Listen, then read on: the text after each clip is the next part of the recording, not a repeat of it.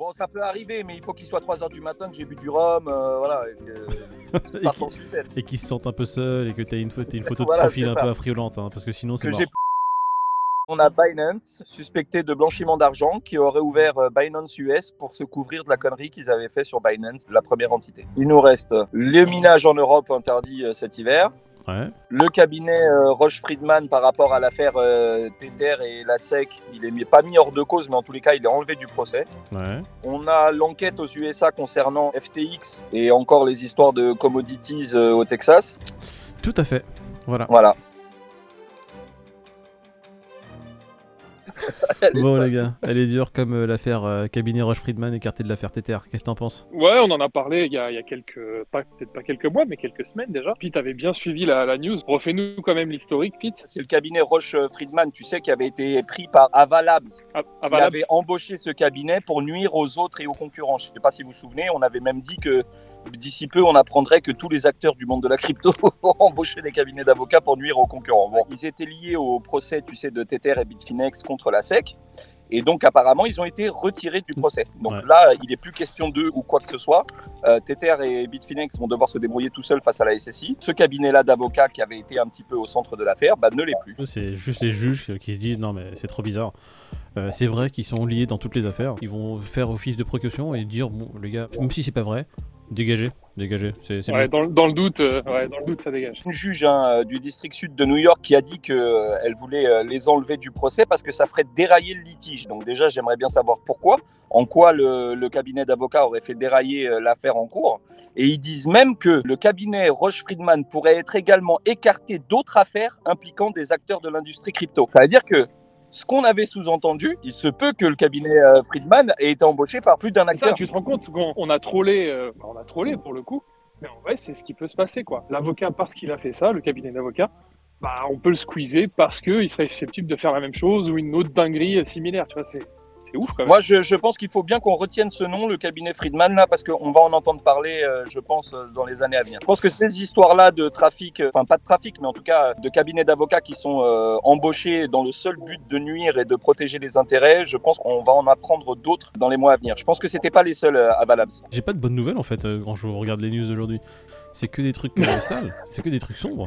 Euh, Binance, à nous euh, de rendre rigolo. ouais, non, mais Tu vois pas qu'on est en mode pénombre, on sort que les news sombres. Binance qui euh, apparemment aurait contourné euh, tous les euh, régulateurs en ayant fait un... Alors j'ai lu la news, sérieux, franchement. Tu peux résumer la news en quelques lignes. Le mec il t'a fait un pavé. La news en vrai, c'est euh, Binance avait été accusé de blanchiment d'argent par la SSI il y a un moment de ça, à l'époque où il s'implantait aux États-Unis.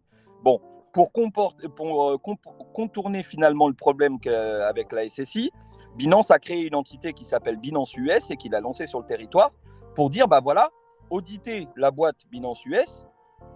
Là où on n'a pas fait de conneries et tout est carré, alors que dans la création de la première entité, là, il y avait une suspicion de blanchiment d'argent. Donc, c'était une manière de détourner la SSI de, du fonds mère Binance. Reuters a fait donc son enquête en disant que euh, c'était une stratégie pour éviter les problèmes, que Binance US était piloté par Binance euh, via les, les- les acteurs euh, de, via un autre pays, et que finalement cette histoire-là c'était juste un contournement et que ça peut euh, sortir euh, au grand jour euh, du jour au lendemain. Quoi. Chaque État n'a pas la même loi, donc ça doit être une vraie tannée. Ah, il paraît qu'ils ont pris un ticket pour attaquer Binance.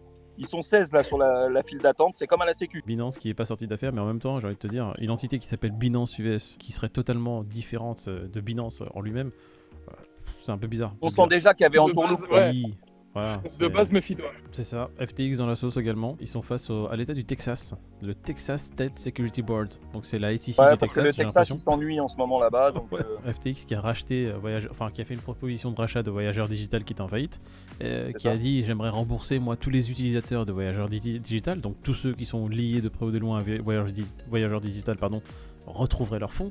Et t'as l'État du Texas qui arrive et qui dit euh, pff, non non moi je fais comme la SEC là, ça c'est des securities, hein, Euh, c'est bizarre, il faut les attaquer. donc on est toujours sur ce flou des commodities, euh, de ce qu'on appelle des valeurs mobilières ou pas. Et c'est souvent là-dessus que, que se base la SSI pour attaquer euh, l'environnement crypto, on va dire, ou du moins blockchain. Donc là, bah, c'est encore le cas pour FTX avec l'État du Texas. Donc est-ce que ça va être un coup d'épée dans l'eau comme ça a l'air d'être le cas sur les autres? On ne sait pas trop. On va, on va laisser ça avancer gentiment. La position de, de- de FTX, c'est nous avons une demande active de licence qui est en attente et nous pensons que nous opérons dans les limites de ce que nous pouvons faire actuellement. Voilà. Après le reste, ce sera le procès et euh, justement tout ce tintouin. C'est devenu la cible, tout ce qui est lié au, au- au domaine crypto. Dès qu'on peut attaquer, dès qu'il faut attaquer, dès qu'il y a une possibilité d'attaquer, ils attaquent. C'est pour ça que c'est la surenchère avec les gros, euh, les gros exchanges comme FTX et Binance pour dire qu'ils sont à fond dans les réglementations et qu'ils font même plus que ce qu'on leur demande. Tu vois, c'est justement pour éviter ce genre de problème. Tu dois limite créer un exchange par État avec. euh, C'est des- le cas des, pour euh, FTX des, euh, aussi. hein. Il y a FTX. Ouais, voilà. Bah, j'ai l'impression qu'aux États-Unis, il y a un gros flou par rapport à tous les États et tout ça, et puis que ça les arrange bien finalement de laisser le flou comme ça, ils peuvent attaquer un peu tout ce qui bouge. Et au- en Europe, par contre, le cadre est trop serré et on va avoir l'effet inverse. On aura un cadre réglementaire trop serré qui nous permettra pas d'en sortir, alors qu'il faut adapter parce que rien que dans les NFT, euh, faire une, une législation globale paraît un peu euh, désuet parce que les NFT c'est tellement large comme champ que faire une loi pour encadrer les NFT, je trouve que c'est peut-être un peu limité. Et de l'autre côté, euh, donc aux États-Unis, eux, c'est c'est un peu vague et du coup, tu peux te lancer à peu près dans tout, mais tu risques euh, d'avoir la patrouille qui te rattrape. T'as t'as le tacle qui arrive par derrière. En Europe, j'ai l'impression qu'ils se trompent de combat, tu vois, par rapport. à- On va en parler, le, le minage de Bitcoin interdit. Il n'y a pas de, tu vois, il y a pas de demi-mesure. Ouais, mais c'est que, pas en fait, pareil. C'est parce qu'on est en restriction là. Il y a, y a des problèmes Ouais, de réapprovisionnement. L'électricité, c'est devenu une denrée rare. Donc, on va pas gâcher l'électricité pour miner cet hiver quand même. Même si Oui, ça c'est bien connu. c'est bien connu qu'en Europe, c'est là où il y a le plus de minage de Bitcoin. En plus, tu vois, Bah oui. forcément, il faut l'interdire. Ils indiquent qu'il y aurait 10% de minage euh, en Europe. Non, Bah, non, si non, tu attendez, creuses les un gars, petit ils sont trompés, c'est 20%. 20%. 20%. C'est, en fait, 20%, t'en avais un autre qui a dit attends. 20 et derrière t'en avais d'autres qui disaient 30% et en fait c'est 10% qui a gagné parce que parce que c'était le cousin du père, euh, celui Ouais, qui était en train de présider du truc. Les Non, chiffres, ils sont non, non. bizarres parce qu'ils disent par exemple que l'Irlande représenterait euh, 8% ou 9%, mais il n'y a pas 9% de- d'électricité globale euh, en Irlande qui mine, tu vois. C'est juste, après, ils disaient que c'était peut-être les, les- les mineurs chinois qui utilisent des VPN et qui sont basés en Irlande. Ça, ça fausse les chiffres. Bon, en attendant, leurs chiffres, ils sont à vérifier, je pense. Non, les chiffres sont à vérifier. On va résumer cette euh, news en disant qu'ils avaient besoin d'un effet d'annonce, ils avaient besoin de détourner l'attention des gens sur un, un sujet qui allait faire euh, clivage, qui allait vraiment faire, euh, on va dire, les gros titres. Et ils se sont dit, tu sais quoi, euh, si demain il n'y a plus d'électricité en Europe, ça sera le Bitcoin. Et ça permettra d'avoir une porte de sortie, en fait, euh, à nos chers gouvernants pour se, pour se détourner un peu de tout ce qui va se passer. Le mot Bitcoin, donc c'est le mot le plus connu de la crypto pour l'utilisateur lambda, plus euh, pénurie d'électricité, comme tu dis, voilà, c'est le jackpot. Tu vois, on parle de pénurie d'électricité, on parle d'interdiction du minage, et on voit le Bitcoin qui est en berne aujourd'hui, le Bitcoin qui se retrouve à 19 287 dollars, l'Ethereum qui est à 1304 dollars. Bon bah écoute, les effets d'annonce euh, font aussi leurs effets euh, sur le marché.